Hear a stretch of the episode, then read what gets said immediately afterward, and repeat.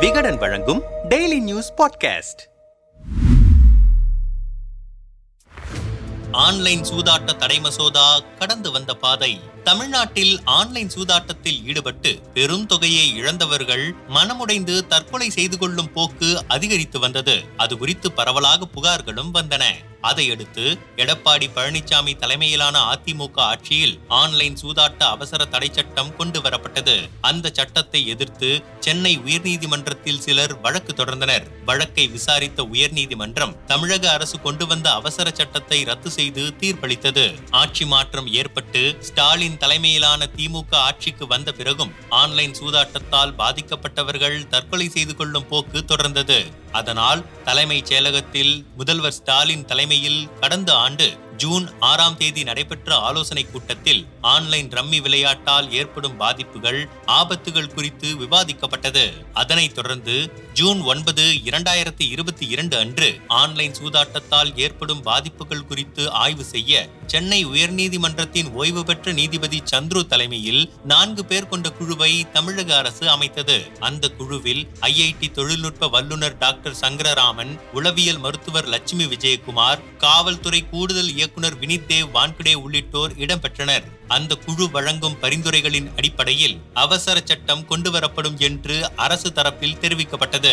நீதிபதி சந்துரு தலைமையிலான குழு பல்வேறு தரப்பினரின் கருத்துக்களை கேட்டறிந்து ஏற்கனவே இருக்கும் விதிகளின்படி ஆன்லைன் சூதாட்டத்தை கட்டுப்படுத்த இயலாது என்பதால் புதிய சட்டம் ஒன்றை இயற்றுவதற்கு பரிந்துரை செய்தது. கடந்த ஆண்டு ஜூன் இருபத்தி ஏழாம் தேதி எழுபத்தி ஒரு பக்க அறிக்கையை முதல்வர் மு ஸ்டாலினிடம் நீதிபதி சந்துரு சமர்ப்பித்தார். அதன் பிறகு ஆன்லைன் சூதாட்டத்திற்கு தடை விதிப்பதற்கான அவசர சட்டத்திற்கு கடந்த ஆண்டு செப்டம்பர் இருபத்தி ஆறாம் தேதி அமைச்சரவை ஒப்புதல் அளித்தது. பின்னர் அந்த மசோதா ஆளுநர் ஆர் என் ரவியின் ஒப்புதலுக்காக அனுப்பி வைக்கப்பட்டது. அவசர சட்டத்திற்கு உடனடியாக ஒப்புதல் அளித்தார் ஆளுநர். பின்னர் அக்டோபர் பதினேழாம் தேதி கூட்டப்பட்ட சட்டப்பேரவை கூட்டத்தில் இதற்கான நிரந்தர சட்டம் கொண்டு வரப்படும் என்று தகவல் வெளியானது. அதன்படி ஆன்லைன் சூதாட்டத்தை தடை செய்வதற்கும் ஆன்லைன் விளையாட்டை ஒழுங்குபடுத்துவதற்குமான மசோதாவை சட்டத்துறை அமைச்சர் எஸ். ரகுபதி கடந்த அக்டோபர் பத்தொன்பதாம் தேதி சட்டமன்றத்தில் தாக்கல் செய்தார். அந்த மசோதா அவையில் நிறைவேற்றப்பட்டது.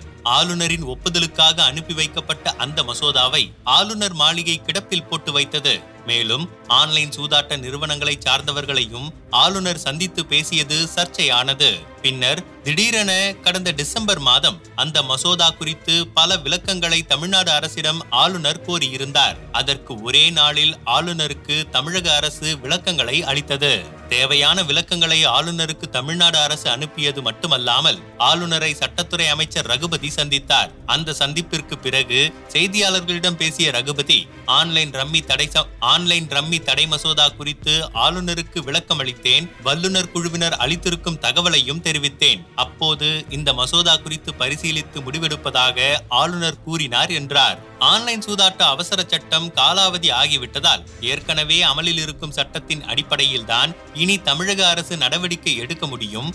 ஆளுநர் ஒப்புதல் அளித்தவுடன் ஆன்லைன் ரம்மி தடை சட்டத்தை தமிழக அரசு அமல்படுத்த முடியும். அதற்கு நாங்களும் தயாராக இருக்கிறோம் என்று அமைச்சர் ரகுபதி தெரிவித்தார்.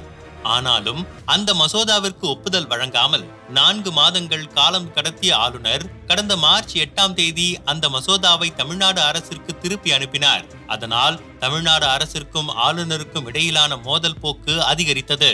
அதன் பிறகு மீண்டும் கடந்த மார்ச் மாதம் இருபத்தி மூன்றாம் தேதி ஆன்லைன் சூதாட்ட தடை மசோதா சட்டமன்றத்தில் தாக்கல் செய்யப்பட்டது. அப்போது மிகுந்த கனத்த இதயத்துடன் நின்று கொண்டிருக்கிறேன். இதுவரை நாற்பத்தி ஆறு பேர் உயிரிழந்துள்ளனர் என்று முதல்வர் கூறினார். பின்னர் ஆன்லைன் சூதாட்ட தடை மசோதா மீது எம்எல்ஏக்களின் விவாதம் நடைபெற்றது. பிறகு சபாநாயகரால் குரல் வாக்கெடுப்பு நடத்தப்பட்டு மீண்டும் மசோதா நிறைவேற்றப்பட்டது.